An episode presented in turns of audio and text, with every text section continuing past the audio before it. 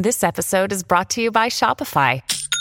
Forget the frustration of picking commerce platforms when you switch your business to Shopify, the global commerce platform that supercharges your selling wherever you sell. With Shopify, you'll harness the same intuitive features, trusted apps, and powerful analytics used by the world's leading brands. Sign up today for your $1 per month trial period at shopify.com slash tech, all lowercase. That's shopify.com slash tech.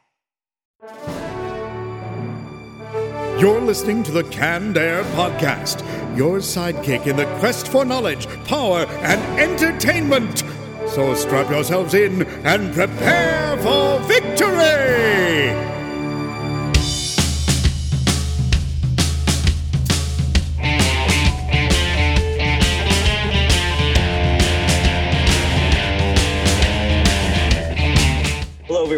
Welcome to another episode of the Canned Air Podcast, a tribute to comics and pop culture. I'm Randy Hardenbrook, and I'm very excited to uh, introduce my special guest this evening. Uh, you may know him from Paul on Dexter, Jacob on Lost, uh, Deputy Bill Standall on 13 Reasons Why, and Lucifer from Supernatural, or so many of his other TV and film roles. Uh, please join me in welcoming actor Mark Pellegrino to the show. Mark, thank you so much for being with us tonight. Hey, how are you, man? Thanks for having me. Cannot wait to talk to you about your career in the Guardian Project. Uh, but before we do, just let me get a little housekeeping out of the way.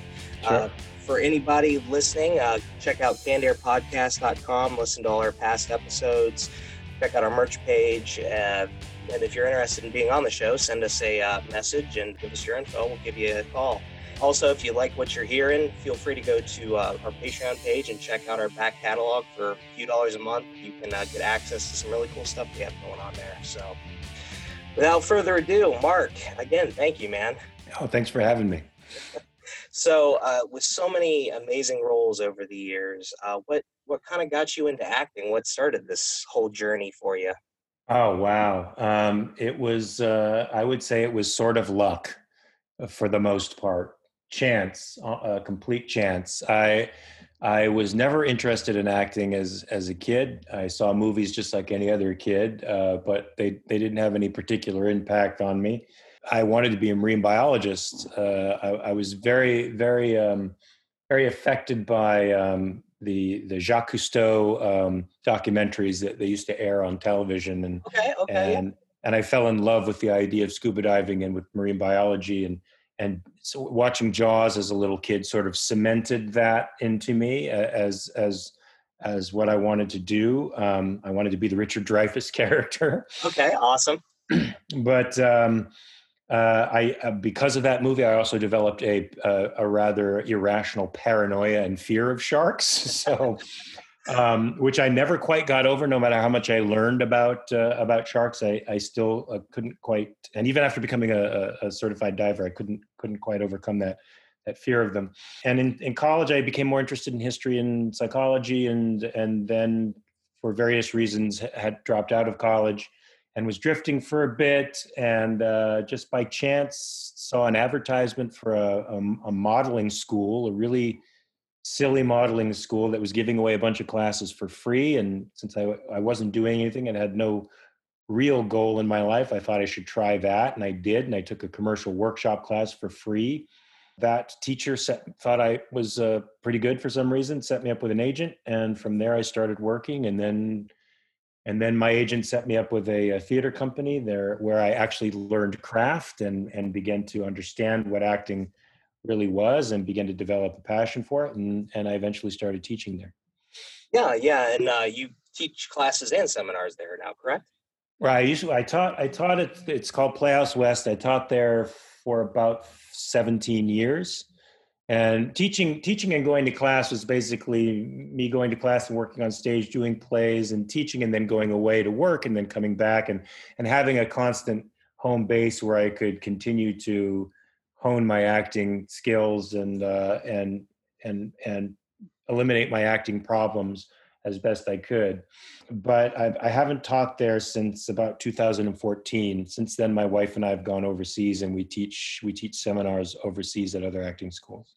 That's so awesome. And I've always heard that you know when you're working in your craft, the best way to kind of learn and develop yourself is also by teaching. Do you feel that's true in your case, or? It could be. It could be. Um, I noticed for a while that teaching made me self conscious.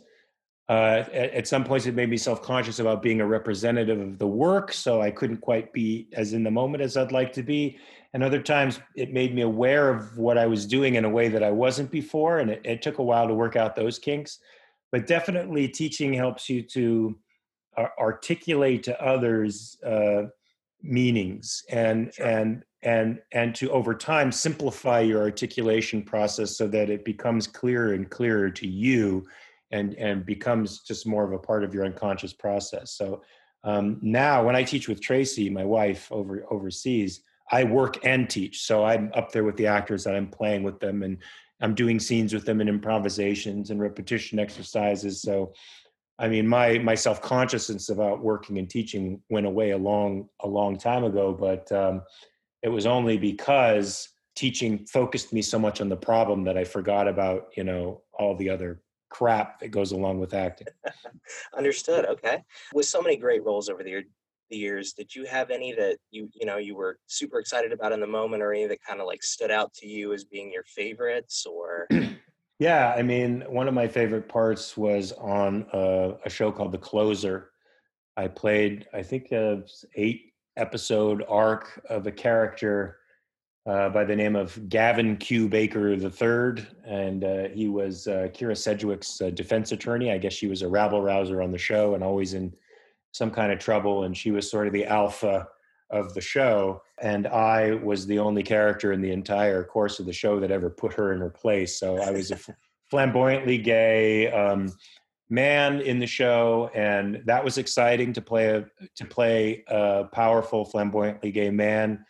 I, I also got to wear some of the best wardrobe I have ever worn in my life. We're talking ten thousand dollar suits. Oh wow! Um, Cartier rings, uh, antique brooches. Every week I had some new beautiful piece of stylistic couture on me, you know, and and uh, it was a delight for the for the wardrobe artists to work with me to come up with all these really cool, real cool uh, articles of clothing. I mean, Gavin had great taste, and uh, that was that was one of my favorite parts. I also really enjoyed season four of Being Human because the character Bishop that I played, it was an alternate universe. So it was a completely different character.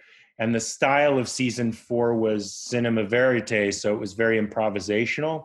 Okay. And so it just felt free and like you could really explore your part and the other actor, and you didn't feel bound by any of the constrictions of, oh, I have to say dialogue. It, it just all sort of went out the window in a, in a very positive way so I really I really enjoyed that. Um, there's probably a ton of other experiences too I could come up with, but I'd have to think about them for a while. That's fine. Sorry for putting you on the spot. nope, all good. Well, the main reason uh, we're having you on is I, I want to hear more about the Guardian Project. So this is a project uh, that you have partnered with attorney Andrew Rossow, uh, which is a reality docu series, correct? Yes, that's the idea. Yeah, and we we had it on Kickstarter um, and it got fully funded. Congratulations! Thank you very much. Yeah, yeah, I'm very happy about that. I didn't think we were going to do it, but a couple of donors, maybe even one, I don't know who, came through at the end and put us over the top. I owe Rick Rapetti and uh, Mark Gleason a, a, debt of thanks to that because uh, their their show Level to Power, I think, really put it out there in their community, and it and it really helped us. So the Guardian Project, yeah, that here, here's here's how to sort of it, it's it all started. I, have been bullied in successive waves by people, and I, by bullying, I don't mean you know people calling me names and using harsh language with me.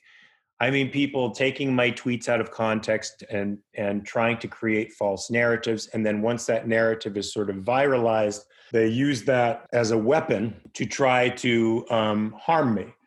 Okay. So, so they will they'll attach social media influencers, employers, media outlets, and other actors to this false narrative to try to destroy my reputation and get me fired from jobs. And they've tried to get me fired from my convention circuit, from Supernatural, from you name it. Every job I've had, they tried to get me fired from. so um, when I was experiencing the last wave, a group of fans sort of uh, circled the wagons around me and they started even though all of the narratives have been disproven i just want to say that out outright. Um, they're all false. They've all been disproven a million times. It Right, doesn't right. doesn't kill them. This group circled around me as I was defending my reputation and being hoarded and and and overwhelmed. Uh, and they just started throwing out the evidence and shutting these people down with evidence and reason. And uh, in direct messages, I, I was joking with uh, with one of the one of the main people, whose name is Estella online and uh, Arch Luminous, and uh, I uh, we joked that she was my bodyguard, and uh, and then she developed the concept of the Guardians, which started out as sort of this ad hoc group of people who put the Guardians in their profile you know the devil and uh, angel emoji and then they they go out and they protect people if they see people people being bullied. Because you know the bullies like to isolate you make you feel alone and it's it's it's actually helpful to feel like there's life preservers out there people around you who are just going to at least surround you and let you know that you're okay. And then um, after uh, Andrew Andrew asked me to do a little piece for him for his Cyberbyte uh, website, anti-bullying website, from and I, which I did, and from there he asked me for an interview, and we we found out through the interview that we just had a lot in common, not not in years, but just the way we grew up and the way we experienced life was very very similar, even though there's 20 some odd years between us. And since we both had an equally harsh taste in our mouths about bullies and online bullying, we decided to pull our forces together. And I said, you know, I've been thinking about a, a reality show like a catfish, uh, where where you you take away the anonymity of the victimizer and and and the victim, and you bring them together and and you see what happens. Uh, and sometimes there can be real growth on the part of the victim and and real a real sense of closure on the a real growth on the part of the victimizer and a real sense of closure on the part of the victim. And I said, and, and what if we even went further? And in some cases where there's objective damages, we're able to surround the victim with the psychological help, legal help to help sort of reconstitute their lives and make this a part of a reality show. And he thought it was a great idea. We pitched it to a producer who also thought it was a great idea, who has a bunch of connections with many networks. And so what we raised the money for was the pitch deck so that we could go into these networks and uh, and try to get this show off the ground. Okay. And that's where we stand now. Um, and what are kind of like your overarching goals after getting this uh, going? Is it just going to be the kind of self-contained docu series? Or are you hoping it kind of spins off uh, from more than that? Or Well, the docu series we're hoping we're we, we have a lot of sort of tiers in our in our idea here. The docu series is one, but we also have we also have the Raw Nerve, which will be a site where we hope to team up with um, uh, mental health professionals um, and mental health apps, which we're sort of in the process of teaming up with, where people who have been bullied can go to to seek help very cheaply or support systems through the Raw Nerve, where they can where they can get help um, on the cheap or for for free. We also want to um, start the discussion within social media companies about the concept of anonymity itself, how it facilitates some of these some of this relational aggression, and how it makes makes this kind of violence on the internet easier and a way of dealing with that. And one of one of our one of our solutions is a sort of universal verification, whereby uh, as some people the, the the the enemies of our of our product have called it doxing, but it's not that. It's it's just your identity is tied to your handle so that you can't go around and make 50 different accounts, stock accounts, Sure, and attack sure. from 50 different angles. Once you're on here, you are who you are. And hopefully that identity and the record of that identity can be shared across social media lines so that if, if you are really uh, wreaking havoc in one area, that will, uh, that will affect across, uh, have reverberations across social media, uh, all the social media spheres so that, you know, if you're banned on one, you, you could be put on warning on another, so that a ban could be a real ban, not just this thing where you're you're you're taken off, but you can come on in a different identity and still Right, continue still continue to do what you do. That said, we also need to work with uh, social media companies to to develop uh, objective standards of evaluating what is speech, proper speech, and what isn't. I Mhm. think I don't know much about it, but it seems that they have algorithms that decide what should what should be watched and what shouldn't, what should be booted, deplatformed, and what shouldn't. These algorithms, I imagine are informed by linguistic, normative linguistic takes uh, that that it wind up being prejudicial, and I think they wind up alienating a large portion of the population. And from my view, when somebody like Dave Rubin, a, a liberal, uh, gay, married man who has a social media platform, is deplatformed or demonetized, but the Ayatollah Khomeini can can still keep a verified Twitter account where he denies the Holocaust and urges people to murder Jews um, there's something wrong with your standards of evaluation there. So I think right. the simple standard is is libel, slander, and force or violence. I mean, those are the things that aren't permitted, right? You can say anything else. You can even be a dick, um, but you can't lie about people, right. and you can't you can't try to destroy reputations based on lies. And if that's your standard, then you know maybe Hamas won't have a platform, the Ayatollah Khomeini, North Korean government won't have a platform. Let's they, those folks should be deplatformed. Right, uh, right. Uh, the Chinese Communist Party probably shouldn't have a platform. If you have concentration camps with uh, Uyghurs and and and uh, enemies of the state who are in forced labor and you're harvesting their organs, I don't think you should have a Twitter platform. agreed, agreed. So if, they, if those standards were applied universally, um, I think it would be much easier to weed, take the wheat from the chaff, and figure out what's what's real and what isn't, what's bad and what's good. And I think it would put Twitter and uh, Facebook on in the good graces of at least half the population who feels completely persecuted by by them because they are on they're in the right tribe and they feel like the left tribe controls the uh, the media and uh, and it's causing increasing polarization. Well, if you have objective standards, and there's nothing for the right tribe to complain about, is there? Right, right. It's just an even playing field. Right, for real. So I also, um, I also think I mean I throw this by you. I mean it's more of a it's sort of a question and a statement at the same time. Okay. I, I feel like you know we're out of the era of establishment media, right? I mean, mm-hmm. uh, social media has changed the way in which we we peruse news, in which we seek news, in which information is transmitted from one person to another. It's no longer vetted through an establishment. So, in my opinion, individuals, when they're passing on false narratives, become journalists in a way. They're because they're passing on news. Right. And and I think they should be held accountable in the same way that somebody in the Inquirer is when they write some false thing about a celebrity somewhere. They should be subjected to the same types of uh, libel and slander laws that those people are. Sure. I mean, if if Facebook user has five thousand friends or whatever the max is, and they post something, and even half that never sees that, and it's hasn't been verified or whatever. I mean, yeah, that's just as damaging as a local paper. Sure, I think so. Yeah, so we want to we want to reform all that. We want to somehow get in there and get our get our hands dirty in those areas. So now that the Kickstarter has been fully funded, and you're kind of you're pitching it to the networks. Is that kind of what the stage? Well, what's gonna what well, what's gonna happen now is we have to make sure the contract with the producer is sound, and uh, and then I have to you know work on uh, giving the the perks back to the people who uh, who paid into the program, and then we have to then uh, there our producer Zach has to go out there and start working on that.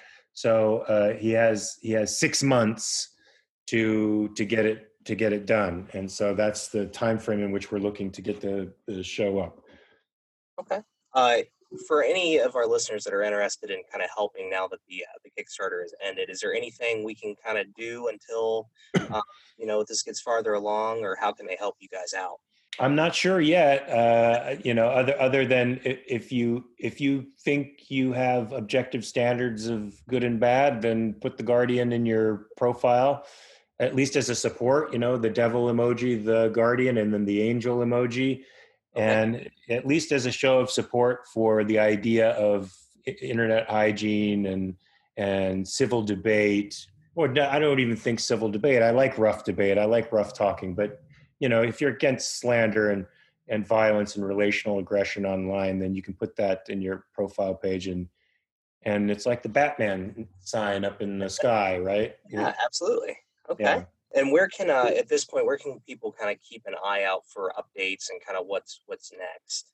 You can always go to my Twitter, which is Mark R Pellegrino. Um, I got the rainbow flag there in the background, and and uh, or or my Instagram uh, if you want to see pictures of my my two dogs and my cat. Um, that's uh, Mark Ross Pelly, M R M A R K R O S S P E L L E.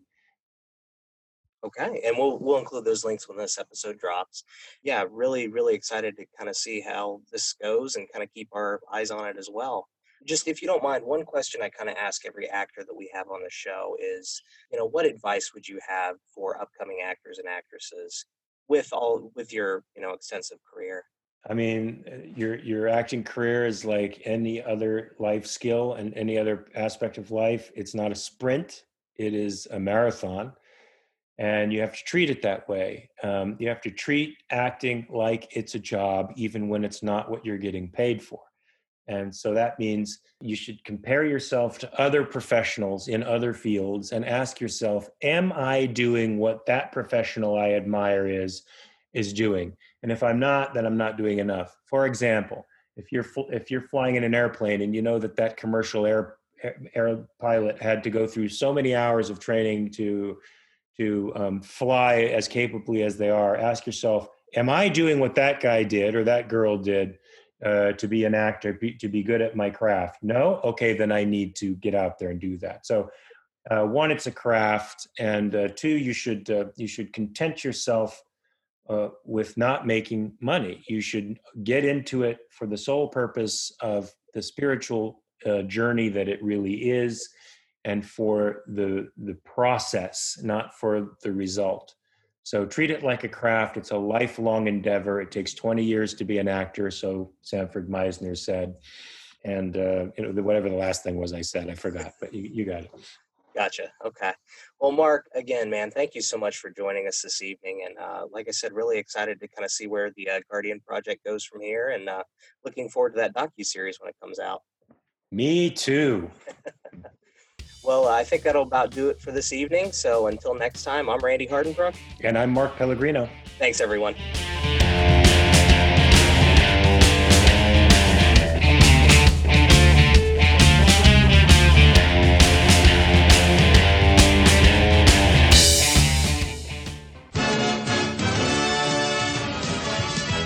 Hey, what are you doing out here? I thought you were grounded.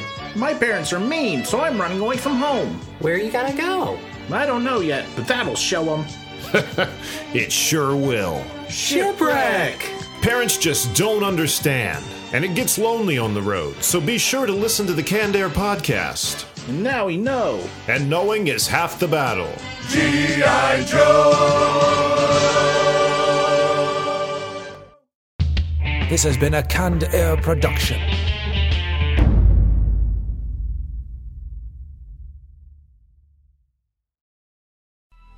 Coming up on 5 Minute News, I'm Anthony Davis.